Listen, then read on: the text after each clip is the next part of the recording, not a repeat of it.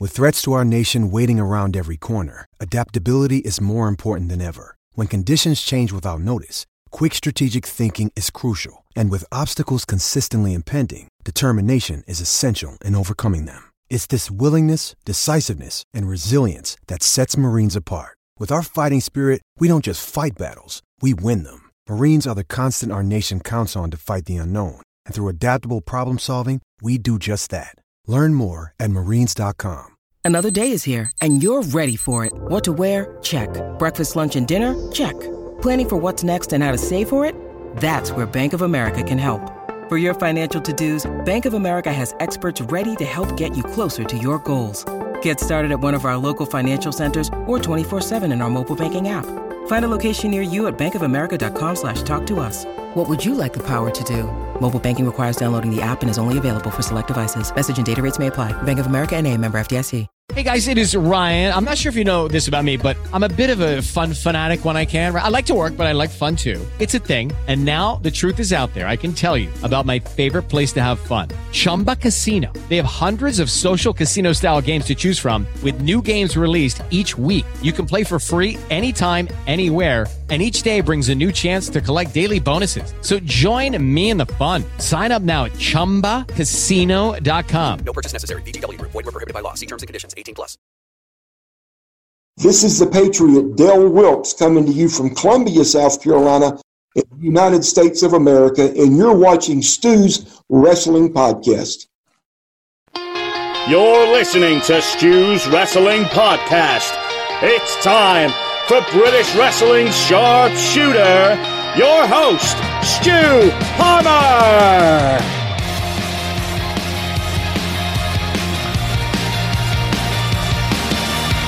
Welcome to episode 52 of Stu's Wrestling Podcast, and my guest today is none other than Joel Redman, and you would have remembered him as Oliver Grey in NXT. Joel was an inaugural NXT Tag Team Champion with Neville Pac, as we know him today, so I get to speak to him about that at length and his experiences in NXT, the good and the bad of it, the pressure, but it was a lot of good as well, so you get a good balanced argument about his time there. Joel's been on the UK scene for many, many years doing the camps with All Star and the Brian Dixon. He's been booked many, many times for that and has quite the work schedule. In 2019, he finally made it to All Japan Pro Wrestling and he had bookings going into this year, pre COVID, so we'd get to talk about that too. So, without further ado, this is episode 52 with Joel Redman, aka Oliver Grey, when he was in WWE. Enjoy.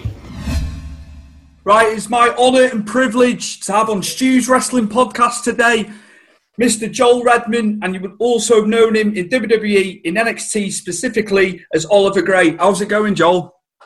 Yeah, not bad. Yeah, pretty good. Nice to be back in the in the gym properly and training and stuff. So, yeah, it was good. Cool. How's lockdown been for you generally?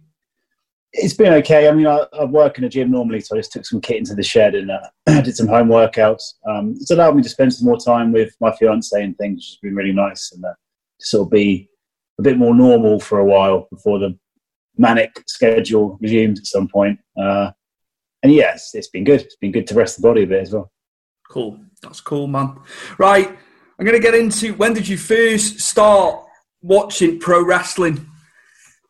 So my first uh, pro wrestling, I didn't watch it as a kid on TV. We, I lived on a very uh, remote farm in Devon, so we didn't have any Sky TV, and the, the TV signal was terrible. Uh, and I was always outside. I'm a farm boy, so I was out in the woods building little forts or you know messing around with my dad on the farm.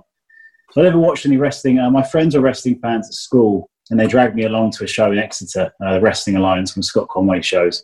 So my first experience was watching it live. Um, and I remember Chad Collyer being there. I had a signed picture from Chad Collyer, uh, and I remember seeing James Mason on the show.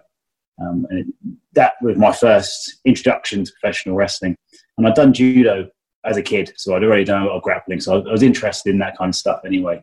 But you know, even with James, I mean, James, even now to this day, still captivates me with his performances. And I'm sure at a young age, I just watched James and thought, "This is what I want to do." And then from there, I started watching American wrestling. Who did you gravitate to, Joel? Which guy stood out for you once you got into it, watching it? Chris Benoit. Chris Benoit was just, uh, for me, was just the best. You know, uh, obviously, he's tarnished by what happens uh, later in his life, but from a young age, just for me, watching him I think maybe that's from the judo background because I'd, I'd come from a, you know, a legit a legit sort of grappling form. Someone like Benoit and Guerrero, Malenko, and Fit Finlay, Regal, these kind of wrestlers to me just it, it looked real. I couldn't tell it wasn't real. Some of them are wrestlers you could just sort of tell it was a bit pantomime. But with those guys, it was like this is this is real. Or Kurt Angle as well, big Kurt Angle fan. I started watching wrestling.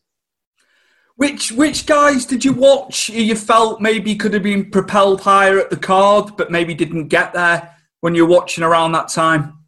Yeah, well, Dean Malenko, I think would be a great example. Uh, maybe he lacked the personality, but then maybe he didn't. You know, his character was the Iceman, and and that was his gimmick. You know, like just because it wasn't loud and he didn't raise his eyebrow doesn't mean he wasn't charismatic. And technically, he's just unreal. You know, watching some of his matches in WCW with Benoit and just incredible stuff that he could do. So him, maybe. Uh, no, who else? So put on the spot there. Any of those sort of wrestlers, I mean, even people like Finlay, I think Finlay could have been a world champion. Same with Regal. I think Regal could be a world champion. They never were, you know. But I don't know. Just to progress onto that, did any any events on the calendar stick out for you? In terms of American wrestling? Yeah, yeah, and maybe even if you want to go a bit broader, um, you know, European, UK. I mean, as a kid, I only sort of watched American wrestling, so I, I Yeah. guess things like Benoit winning the belt or winning the Rumble obviously would have stood out to me. Being a fan of his, um, yeah, that kind of stuff. I think one of my first shows I ever watched was the Rumble, um, Triple H, Cactus Jack. I think that was one of the first matches. So that you know that's on the hardcore match they did at the Rumble in 2000. So that was obviously stood out. I guess I still remember that. That's cool. That's cool. Right, going to scoot forward a bit more now. When did training begin for you? Mm, I think I was 15 or something, and I heard about a school opening up in Exeter. I mean, we were already sort of backyarding in my friend's hay barns and hay bales and messing around on mattresses. And then I heard about a professional school opening up, and then the guy pulled out last minute. So I was 15. I contacted the company and said, uh, you know, can I sort of manage the school, I guess? And uh, I sort of brought down wrestlers to train us. So I brought down uh, Phil Powers and Andy Simmons, and these kind of guys would come down and help train us in Exeter and teach us how to wrestle. And that's where I met Phil Powers, where I went away on the holiday camp circuit when I was 16. Um, not wrestling, just putting the ring up and I'd referee the matches or carry the bags around and stuff and just learn little bits from them before the shows. And then I started training with a UK kid who was trained by Shawn Michaels. And we trained in Portsmouth for a while. And then, then Mark Sloan. And then and I've always had different trainers, but it's just, I never went to one school. I didn't go to a school and learn from somebody. I kind of had lots of different people inputting advice, which I think it's actually turned out really well because there's loads of different styles that I was able to be molded by at an early age. That's cool, man. That's cool. It's cool that you were like doing little bits and pieces, you know, along alongside the alongside the training. When was your first match? Then I think it was 15 years ago in January or 16 years ago, and that was in Exeter um, against a guy called Sammy Ray who had a mask on, Professor Aikida. And uh, I'm, I was a really out of shape kid. I was a real fat kid. And it, it, I'm like a red top with a belly hanging out and doesn't look good at all. And the match was dreadful, but you got to start somewhere, you know. And it was, I was way not ready to be uh, doing shows at that time, but yeah, it was good. which promotions were you working for? Obviously, it was all it was obviously UK based at that point. Which which uh, places were you bouncing around, getting learning the So learning that- the craft? Sorry. That company was uh, Revolution British Wrestling, um, who aren't around anymore. They were a London-based company, so for them a little bit. And then, yeah, on the holiday camp circuit, which was Haven Holidays at the time, Phil Powers ran um, the sort of southern team for Haven Holidays. So I used to do a lot of those shows at an early age to learn. Um, he took me to a few All-Star shows maybe a year later. So I started meeting Brian. I wasn't full-time then All-Star. That's only been the last sort of six years. But I went there and just... Uh, was did a few jobs for them, and yeah, I realised I was out of my depth because they're the best shows around. You go there and you realise how good those guys are. And then the UK kid had a company called Varsity Pro Wrestling, so BPW. So I wrestled there, and then eventually went on to FWA Academy, and that's when it all sort of started to uh, to skyrocket, I guess, and moving into different IPWs and FWA when it restarted and all that kind of stuff. And got a bit more of an internet presence then. Who was who was in um, FWA with you when you were training at the time? Which which guys were in in and around with you at that point? well, this would have been sort of just after the James Tighe and the Birchalls. It was sort of the next class. So, I mean, obviously, Mark Haskins was there, um, which is where we sort of first met each other. Um, there were people that were there at the time. I'm sure there's probably a lot of really good ones, but I, can't remember. I mean, people like uh, Pac was around at the FWA Academy then doing shows. He'd come down and do the shows with us. Uh, he was sort of fairly new at the time. I can't really think of anybody else. I don't know who else went on to big careers from that group. Um, Ollie Burns would have been there at the same time. Priscilla, yeah, he would have been wrestling with us. Uh, that's all I can think of. Really. Did any matches stand out for you at that through that time frame? Was there any any matches you can remember? Hmm. Uh, not from those early days. Nothing stands out particularly. Um, some matches when I when I started training with Mark. So I did the FWA Academy. Um, again, I was way out. I shouldn't have been wrestling. I wasn't really good enough. But I think Mark saw like a work ethic in me. Uh, even though I wasn't the best wrestler, he knew I was a hard worker. And he saw something in me. And when he closed the academy, he started the Super 8 training. And he brought me in then. He picked eight wrestlers that he wanted to train full time. And me and Haskins were two of those guys. So we moved in together into a flat and started training with Mark. And uh, that's when I started working for John Fremantle Premier Promotions and down in Worthing. Uh, and, and, I sort of really credit John making me the wrestler I am because the matches he gave me there were like Danny Boy Collins, Johnny Kidd, Robbie Brookside, James Mason, Doug Williams, Mal Sanders, Steve Grey. You can name them. It was it was just the who's who of yeah. British wrestlers. And I was in there as a teenager just getting schooled by these guys and getting ragged around. But there'd be little bits that I'd pick up each time. Uh, if it wasn't for him, you know, I never would have learned some of the stuff that I know. It was being out of your depth and sink or swim. So those matches really stand out to me. That's cool, man. That's cool. Right, I want to fast forward a bit more again. How did the contact with WWE begin? Obviously, who who got in touch with you? Um, so it was like a training, a big group training thing we were doing up in Nottingham once. Um, and Drew McDonald was there. Uh, Drew McDonald just said to me they, they'd heard about me, they'd seen some footage of me, and they were really keen to have a look at me and would I, would I go along to a tryout. Um, so I filled in a form online, went to a tryout in Manchester. I didn't perform very well, wasn't wasn't good enough, but I guess they saw something there and they said, come back to London next time and we'll look at you again. And then in London, just sort of went, sort of clicked, you know, it was, uh, it was sort of tag in, tag out, just wrestle and then what to see intensity. And at the time I was sort of trying to work on that anyway. And yeah, just really it clicked, and they offered me a contract. Uh, how how was it with uh, with Dusty? And I'm forwarding a bit more again. How was it being you know under the learning tree with D- Dusty Rhodes and, and William Regal when you were there when you were over in the US? Oh, yeah, it's amazing. You know, I mean, like I said to you before, I'm a, a pure wrestling fan. So I mean, yeah, Dusty Rhodes, brilliant promo, and who no one can teach you promos better than, than Dusty Rhodes. And just being around him you know, whilst he was still alive, is something I, I, really treasure. I've got, you know, I've only got a couple of pictures of me wrestling in the house, but there is one of me and Pac and Dusty Rhodes in the in the ring with the tag belts, and that was obviously will always be quite a good memory of mine. Um, I was trained for the first six months by Ricky Steamboat, and that was probably yeah even even cooler, really, because uh, you know, obviously I watch a lot of his work with Flair and people, and to be around him, and I'm a normally a, a blue eye wrestler, and I'm a babyface normally, so there isn't really any better babyface than Ricky Steamboat. So to be have him teach you some of the little tips that he he wanted to pass on to us was, was really cool. Oh, but it was but it was amazing. yeah, it's a bit surreal, you know. It's surreal. Yeah, you kind of get used to it when you're there, but when you actually think about it, it is surreal. Some of the people that were training us. I mean, the Undertaker came down for a week and trained wow. us. And Triple H should be in training us, and Hulk Hogan was training us for a bit. You know, it's crazy to think, but at the time you're just in the system. You're just trying to work yeah. to make it onto the road, and you know you can't take it for granted almost. But yeah, it was really good. Who else was um, Who else was in there training with you at the, at the same point in the early in the when early I, days of it?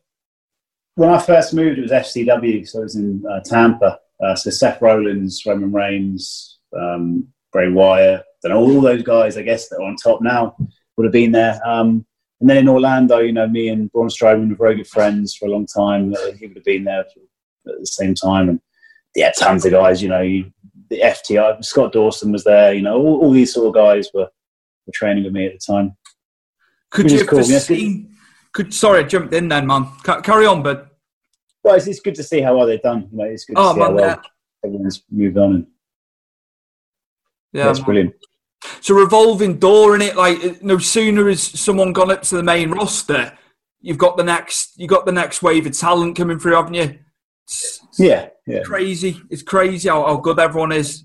Crazy. Could you have foreseen how well Rollins, Reigns, Bray, Strowman were going to Yeah. do back then? Could you tell a mile off? Maybe not Strowman. You know, he was a huge, big guy, so you knew that he was going to be something. But he wasn't a natural wrestler. You know, he he did work incredibly hard and he picked it up really well. He's done great for himself, but you couldn't see to start with. Whereas people like Seth Rollins, you knew and you knew that they saw something in him because they they wanted to do something with him. Uh, and Roman Reigns just got a presence. It's a bit like um, a bit like Triple H. Triple H walked into the room. You haven't got to see him to know he's there.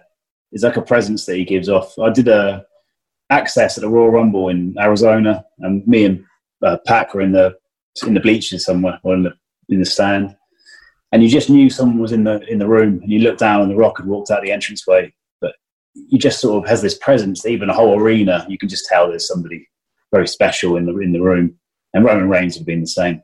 And then Bray Wyatt, his promos were just, yeah, you couldn't match them. And anyone that can captivate you like that with a promo is going to make some good money. He's incredible. I'm, I'm not. I, I tell you what, just to segue into him, I I prefer I prefer the old Bray character as opposed to the, the Fiend. I'm not. I, Oh, I got. I got shot down online last week. A load of Americans. I was like, I just prefer I prefer the original Bray, the promos and stuff like that. But Yeah, me too. That's what I saw him develop whilst we were there, and it was it was just quite cool to see someone develop into that character. Because when I went there originally, he was a completely different character, and then he sort of came up with this idea, and it just took off. It, it was brilliant, you know, really good. how long was it from training at FCW to the, to the first match? What was the time frame for you over there? Five days, Wow. I think. Yeah, it was really quick. Me and Martin Stone went out there, and uh, you know, we just sort of we had obviously wrestled for a long time in England, and they put us in beginners class, and, uh, and they just realised that we we had a bit more of a grasp on it, and moved us up into a bit more of an advanced class, and then we were put on the sort of live events that weekend, which I don't think I think it rubbed people up the wrong way a little bit that were there, but it's dog eat dog of it in that that place, and Yeah. you know there was a few people that probably gave us a bit of a cold shoulder, and I, I think I got tried to scurf me a bit in the ring and things. But you know, I've been scurfed by people from 16 years old. You know, I mean, I'm used to that, and I know what to do when it happens, so it was okay. But Jealousy's uh, commonplace in all walks of life, isn't it? That's just yeah, Yeah. especially in wrestling. You know, wrestling it's you get quite they deal with it the bad way normally. That's cool, man. You started off, I remember, obviously, I remember quite fondly actually, because it was only like 2012. You started off as a singles competitor. How how was that um, doing singles initially for NXT for the? WWE? Yeah, it was good. I mean, the, matches I was in were just were just was a jobber. You know, I'd go in there and get squashed by people, and I remember a lot of a lot of uh, Marston or some of the boys would be thinking it was a bad thing, you know, and telling me, "Oh, this is a really bad thing that they see you as this this jobber character." But I didn't see it that way. I just saw it as TV time. You know, like if they they put me on TV and they put me on with these guys that they're trying to make into stars, and if they think that me being in there that I can sell well enough and I can take their stuff well enough to make them get over, that's only a positive. You know, I just see everything as a positive. And if you're on TV, that's a good thing. The worst thing you could have been at NXT was sitting in the in the back watching on the screen. You know, you want to be in there having your face on the screen because they might just see something in you and think, oh no, we're going to use this guy properly. Did you enjoy doing the matches at Full Sail? Obviously, it's quite, you know, it's a couple of Yeah. people. How, how was the atmosphere? You know, being a wrestler, we, we see it through the TV screen, but how was it from your focal and standpoint? Yeah, well, do you enjoy it? It's just pressure, you know what I mean? Like it's there's so much pressure because it is WWE and there is a lot of people watching that that footage and it's on Sky Sports and stuff at the time. So yeah, there's a lot of pressure on me. And I think you do enjoy it maybe maybe afterwards you enjoy it in a way, but I don't know if you enjoy it when you're in the ring. Because in your head you just think, I don't want to get this wrong, I want this to look good, I want to want to do well and that pressure can be quite hard at times. Then obviously you began tagging with Neville Pac. Who who came to you to say you were going to be a tag team? How how was that all set up?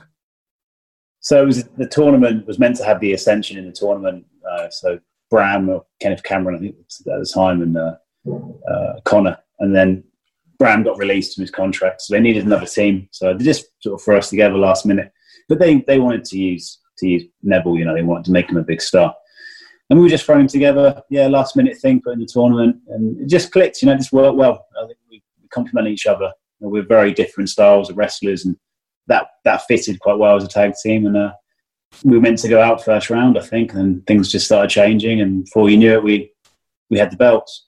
It's a hell, hell of a run of matches that as well, wasn't it? That you had.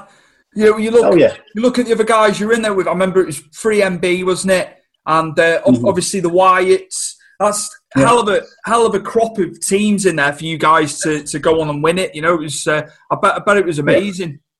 Yeah, it was crazy, and and at the time, physically, I was in the peak of my fitness, and so was was Neville. You know, we were just we were, we were killing it, and we even on the house shows, we were the top boys really because our conditioning was was right up there.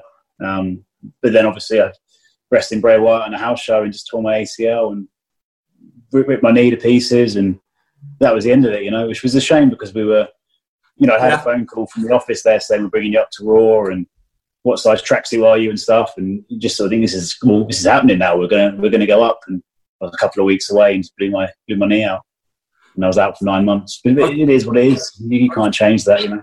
I was going to ask how, how long you were actually out for, um, but how how was rehabilitation of it, Joel? How was that?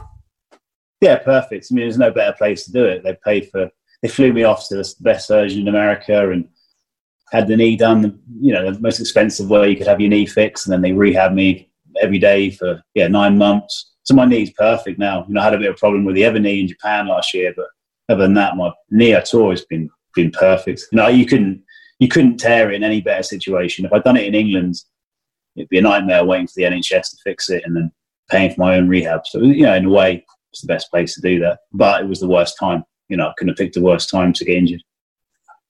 You, you came back, didn't you, for a short time? How how long how long were you back with them for until up, up until the release? Yeah, just looking at that time frame.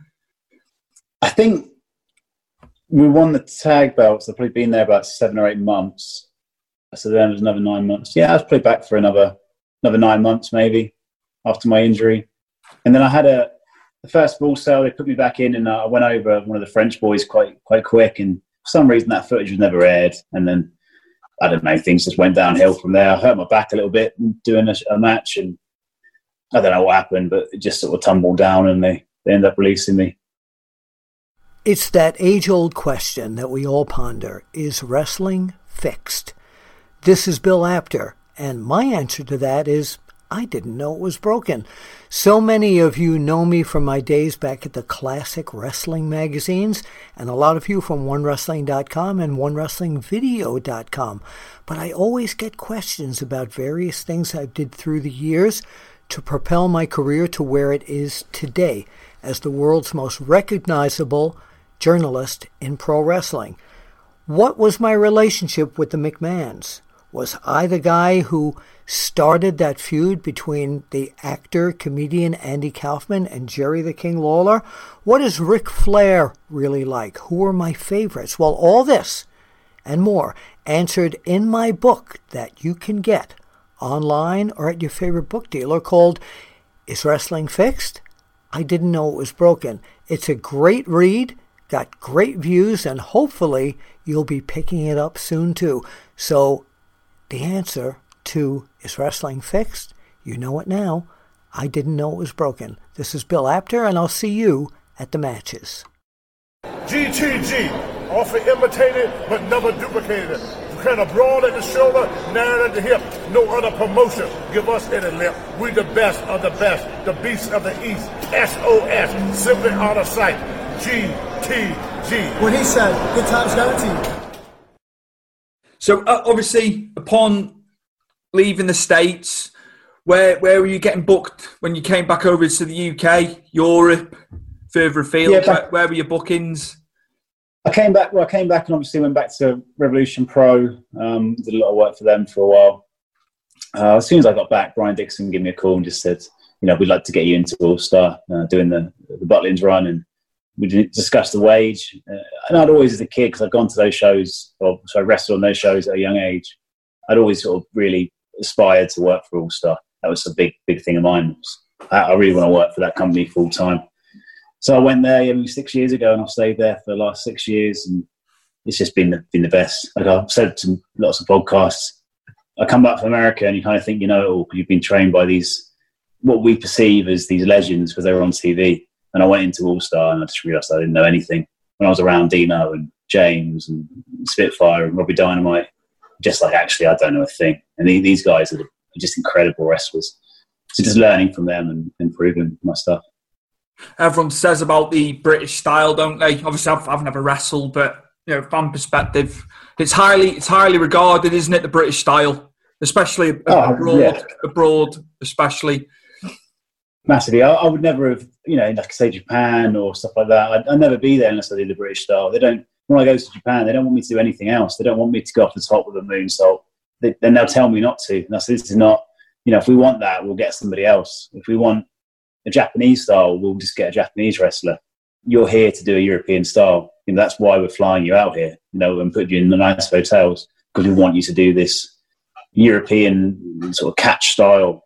Uh, and the same in America. You know, I went to America on the back of technical wrestling. It was tag in, tag out, just do technical wrestling in the ring. It wasn't off any flashy moves or crazy gimmicks. It was just I knew how to wrestle people, and that's why they gave me a contract in America. So I mean, it's it's sort of lost a bit in this country, and I think we are getting a bit more too much into the gymnastic stuff, which is great. You know, I'm not knocking that at all, but no, no, you have to, you have, to have that fundamental, really good mat wrestling style, and that's what we're famous for in this country, and we sh- we shouldn't forget about it. What would be your tips, Joel, for guys that want want to start training and get into business? What would be your tips? You know, you're well you're well travelled within the industry, so yeah, it'd be cool to hear your thoughts. What what these kids and young guys and gals want to do? If you know, what what what should they do in your mind? Make connections. It's all about connections, like any business, whether that's wrestling or any anything in life. It's about making those connections with people, networking, um, and becoming their friends. If you're friends with people, they'll look after you and they'll look out for you and they'll get you work. And just getting on shows, and especially in this country, whilst we've still got the, I mean, obviously not this year because of coronavirus, but when the holiday camp circuit is there, you have to get on this holiday camp. You, you really can't not get on them because they, you know, in North Wales, you do 10 shows a week. You do six weeks of 10 shows, 60 shows in six weeks. You have to improve. The only way to improve in wrestling is to, is to do it, is repetitions. It's like the gym, you know, you can't go in the gym for a day and then come out with a good body. It takes years and years and years of the same thing, practicing the same thing. It's the same thing with wrestling. It's just doing it again and again and again until it's second nature. So you can't replicate that, but you just need to get on, on the shows. That's cool, man. That's cool. When I was doing my research, I didn't realise you, had been you've been to all Japan. You've been you've been out in Japan, man. How how how was that? The culture, you know, wrestling the guys over there, just to maybe extend on, on the Japanese experiences you've had. Yeah, so that was like well last year. I started working from last April. Did five tours last year. Um, just it's the best, you know. I, I couldn't imagine anywhere better to wrestle. I, would happily just wrestle there for the rest of my career. I wouldn't, wouldn't worry about going back to America or anything. it's just absolutely brilliant. Uh, it's my style, you know. You, you you can't talk much for the match because I don't speak English a lot of them. So it's just get in there and, and just go for it, just wrestle each other, and that's just perfect for me. There's not an emphasis on the characters or the, the promos, which I'm terrible at. So it's good to be able to just do what I can do, which is just to wrestle people. And it's an amazing country. The culture, the food, the, the people, they're so helpful. And they're so so good to you when you're there. Yeah, absolutely brilliant. Who have you who have you got in in there with, and who have you enjoyed getting in there with? That was going to be my next one. I like wrestling some of the younger guys. There's a guy called Nomura. Um, we click really well. He's got a good rugby background, and I played rugby a long, long time. So I mean, the two of us just mix. You know, we, we really, really fit together. Um, guy called Aoyagi. He's another young boy. Who, he'll be a big name. He's a very, very good wrestler. Uh, then Miyahara, who was the champion up until recently. Again, we we get good stuff in the ring when we get in there. Um, Suwama, uh, a good match with Suwama. Um, a lot of these guys, a lot of these Japanese guys have got amateur wrestling backgrounds, so they all come from amateur wrestling anyway. So they know how to how to wrestle.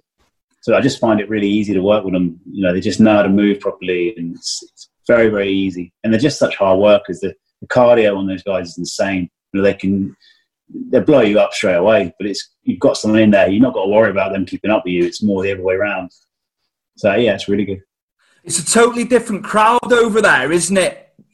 The the, the more Yeah, but it's more observant, aren't they? They're not as like you know. You come to the UK, we're like a pack of rabid animals, aren't we? But I've, I've always noticed with the Japanese crowd, the very their attentions on it. It's, it's totally different, I'm sure, for you wrestling in front of them It's- guys. Yeah, it's good. You know, like it's uh, like a Japanese crowd still view the wrestlers as these superstars, right? And there's not really a lot of interaction between the fans and the wrestlers. You know, you, you can go out and sell your merchandise at the table, but it's you know, say you lose the match in All Japan, they won't let you sell your merchandise. You can't go out until after you've wrestled, and there isn't this sort of like in this country. I almost feel like the lines being blurred a little bit.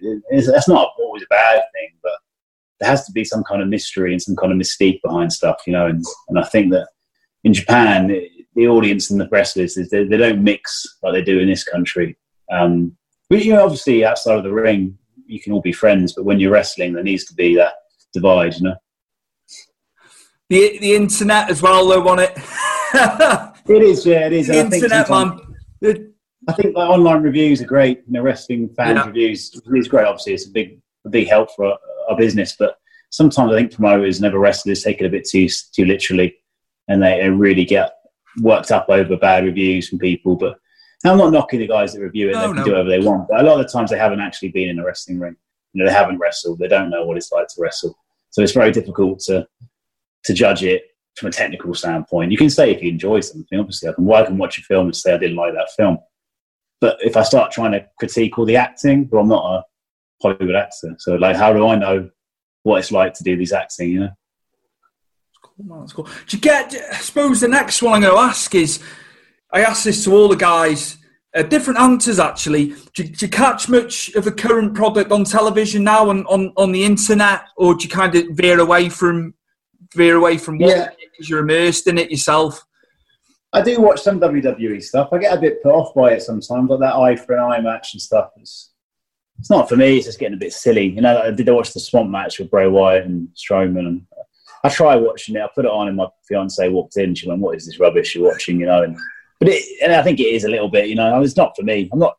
I know they've got to do something. I know it's a hard time and the pandemic and everything, but there's sort of like insulting intelligence a little bit at times, which I think they were doing in that match. I watch at AEW. I do watch a lot of that because it's on ITV, so it's perfect. I just watch it in the morning on a Saturday. Um, there's, you know, there's things there that maybe I don't particularly enjoy, but there's some really good stuff there too. Some great wrestling.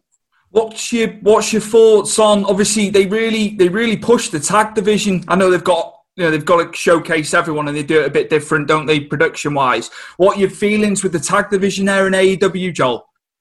I just, I think FTR are a different level. I just think they're, I think unbelievable. They're that match with um, SCU recently on Dynamite. It was absolutely unbelievable match. You know, just so so good. So I just I I almost watch the shows just to watch their match. You know, if I know they're going to be on, I'm so in, intrigued to see what they're going to do with people. Uh, there's some tag matches there that I watch that I don't like. You know, they're doing a bit too much. I think sometimes, and it's, it's a bit silly some of the moves they're doing, but. I just I think their FTR is absolutely un, un, unbelievable tag team. They just got they really understand how to do the job properly. And they're a joy to watch. I think. So much back and forth as well with them leaving WWE, wasn't there? I, I thought, oh, it's just a storyline, but it, it Mm. went it went and happened, didn't it? They they jumped they jumped ship. They obviously weren't happy. Um, Yeah, well, it's, it's perfect, right? If I- they did, they did, they just want to be the best. I think, and if they if they can get more opportunities in a different company, they're going to go there. I don't, you know, they just want to show people what tag wrestling should be. That's that's it, man. That's it. What about in a in a singles capacity then on AEW? Any guys that stand out for you there you enjoy? Uh, I think MJF's good. You know, I like he's a good villain. Um, Adam Page, good wrestler. I enjoy watching his stuff. And I wanted you to say that. yeah, I think he- he's real good. Uh, obviously, Pac, you know, like a Pac's a league of his own. So when he is on those shows, obviously he's not been on for a while, but when he is on those shows, he's just always a standout match to me. He's just a he's a different league to everybody else. I'm with you. yeah, that's what I think. People like Jericho, Chris Jericho, you know, still obviously puts a good match together. So from a wrestling standpoint, you can watch that and, and learn a lot from how he's putting his matches together. That's always pretty good. I think two hours is the perfect time frame. You know, that that, Yeah, yeah, that two hour slot is enough. Um, it, Raw, I mean, Raw's been going three hours for, for eight years now, hasn't it? But I think they've got the perfect amount Yeah. of time there to showcase everyone. Hundred percent, yeah, yeah, yeah. It's too much longer, it just get boring. It's just perfect. Just and we when- haven't always got three hours of our time to give up to watch wrestling. You know, like two hours is just about right. I was going to. I was going to ask. Um, the, obviously, the world's world's his oyster in terms of MJF. Could you see? Could you see him in WWE in years to come? Hope, I, I think maybe AEW is going to keep getting stronger once the crowds come back. And uh, I don't know. I don't know his relationship with the guys there. I mean, maybe he's he might be very loyal to that company and just want to see them do well. I think uh, hopefully they're going to be really successful because you know if we look back at sort of 97, 98 and how good the wrestling was back then, when you had the sort of Monday Night Wars, it'd be great to get it back to that sort of level. You know, I think WWE is better when they got competition. So let's hope that AEW can get even stronger and give them some real competition and make them make them step their game up a little bit. I was going to ask you, uh, what you just to go back? I'm going back over WWE here. Like I should have kept it in the same compartment. But what what are your thoughts on Aleister Black and how he's been booked recently? I've not seen a lot. I've not seen a lot of his stuff. I, I must have missed out all that stuff. I, I know him from the Independents, so he's a yeah, a real nice guy and a good wrestler. But I've not. I've not seen a lot of his stuff. Oh, right, honest. Okay. So That's I, all right. I never. I don't. I don't. I only watch pay per views, and I, only sometimes I watch pay per views. I, you know, I like what Drew's been doing. That's obviously really good for us as European wrestlers to see him being so successful. That's a, a real nice thing. I just wish that there'd been a crowd there at WrestleMania. You know, it's that's a shame we had to win the belt with no audience there, but it's one of those things. How about women's wrestling, Joel? How how how, how do you find the women and what they're doing? Obviously, they you know they're on a pedestal, on a higher pedestal these days, and, and rightly so. What what are your thoughts with the rosters in AW and WWE as it pertains to women? Yeah, I, I don't pay a lot, of, a lot of attention to women's wrestling. To be honest, I still I do watch wrestling to try and learn stuff from it, to try and to steal something that they're doing. Um, and I just I don't know. I don't really. I never I never pay much attention to women's wrestling. Uh, but not that I dislike it. I just I just never been very invested in it. But it's obviously really good that they're giving them uh, good opportunities and giving them a good platform to, to wrestle. It's excellent. Just obviously pre-COVID. I'm just going to go back to you now. Pre-COVID, did you have a lot of bookings? I did 52 matches pre-COVID, um, and that was all in England. So I didn't didn't get out to Japan in those months. But that yeah, two and a half two and a half months and 52 matches. But then you know I wrestled for All Star, and uh, I don't wrestle too much on the internet. I probably did like two matches because most of the shows I do never get any kind of internet publicity. But you know, I'm, I'm always busy, really wrestling. I do quite a lot, and I, when I work, you know, I have a real job too, so I have to balance both together.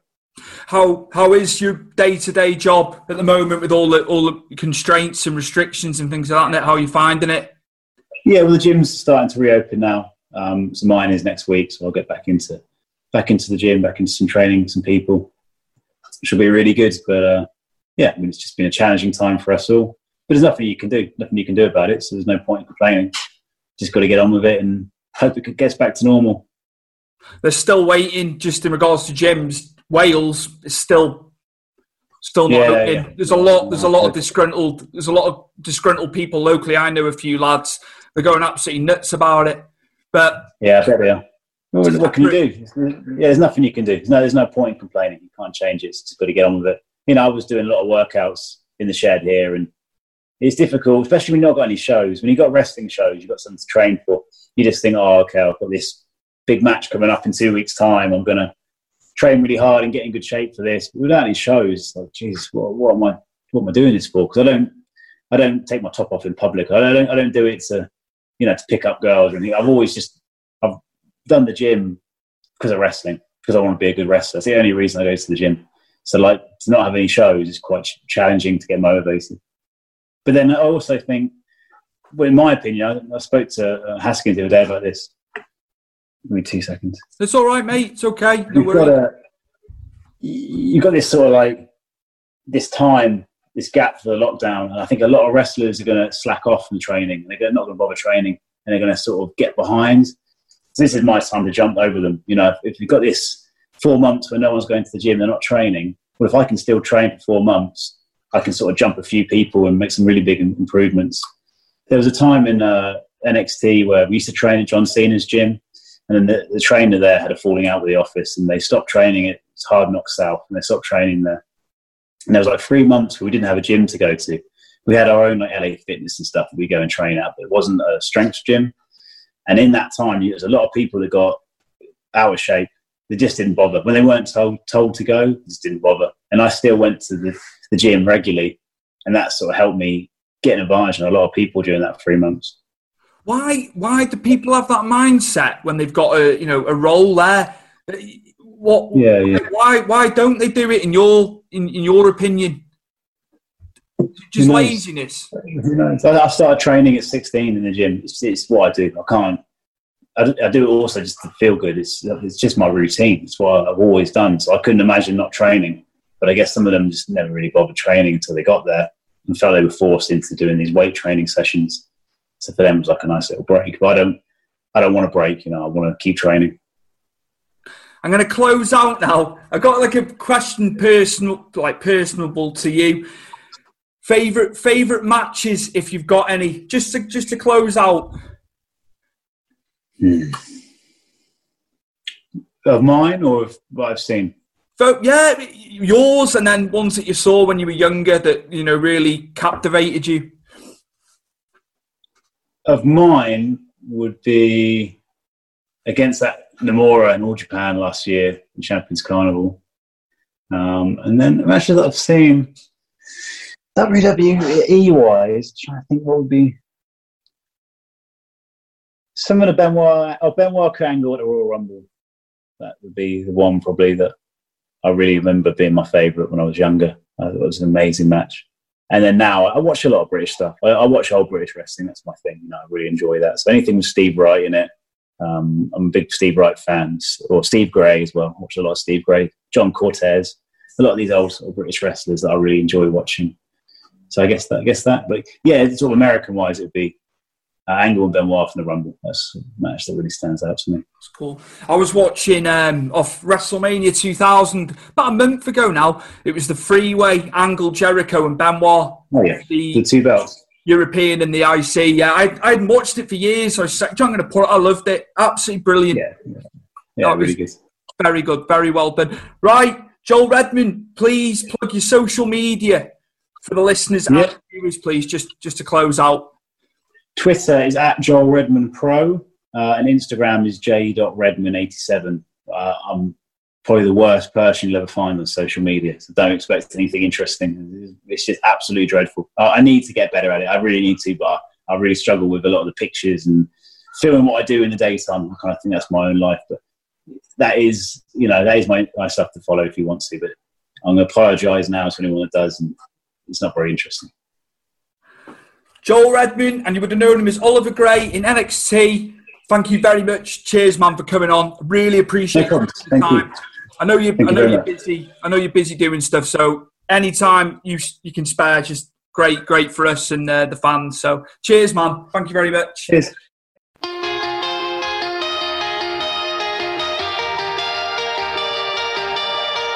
Today's episode is brought to you in association with Powered 4 TV. So go and check them out for anything wrestling related, old events, new events when we come out of COVID, podcasts, you name it, it's all there at Powered 4 TV. So find them across social media.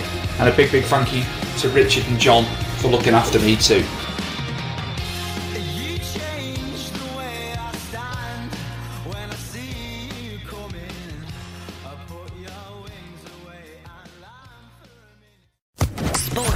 Podcast Network.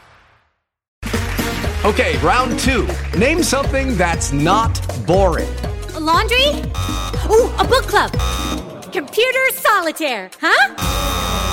Ah, oh, sorry, we were looking for Chumba Casino. That's right. ChumbaCasino.com has over 100 casino style games. Join today and play for free for your chance to redeem some serious prizes. ChumbaCasino.com. No purchase necessary. Full prohibited by law. 18 plus terms and conditions apply. See website for details.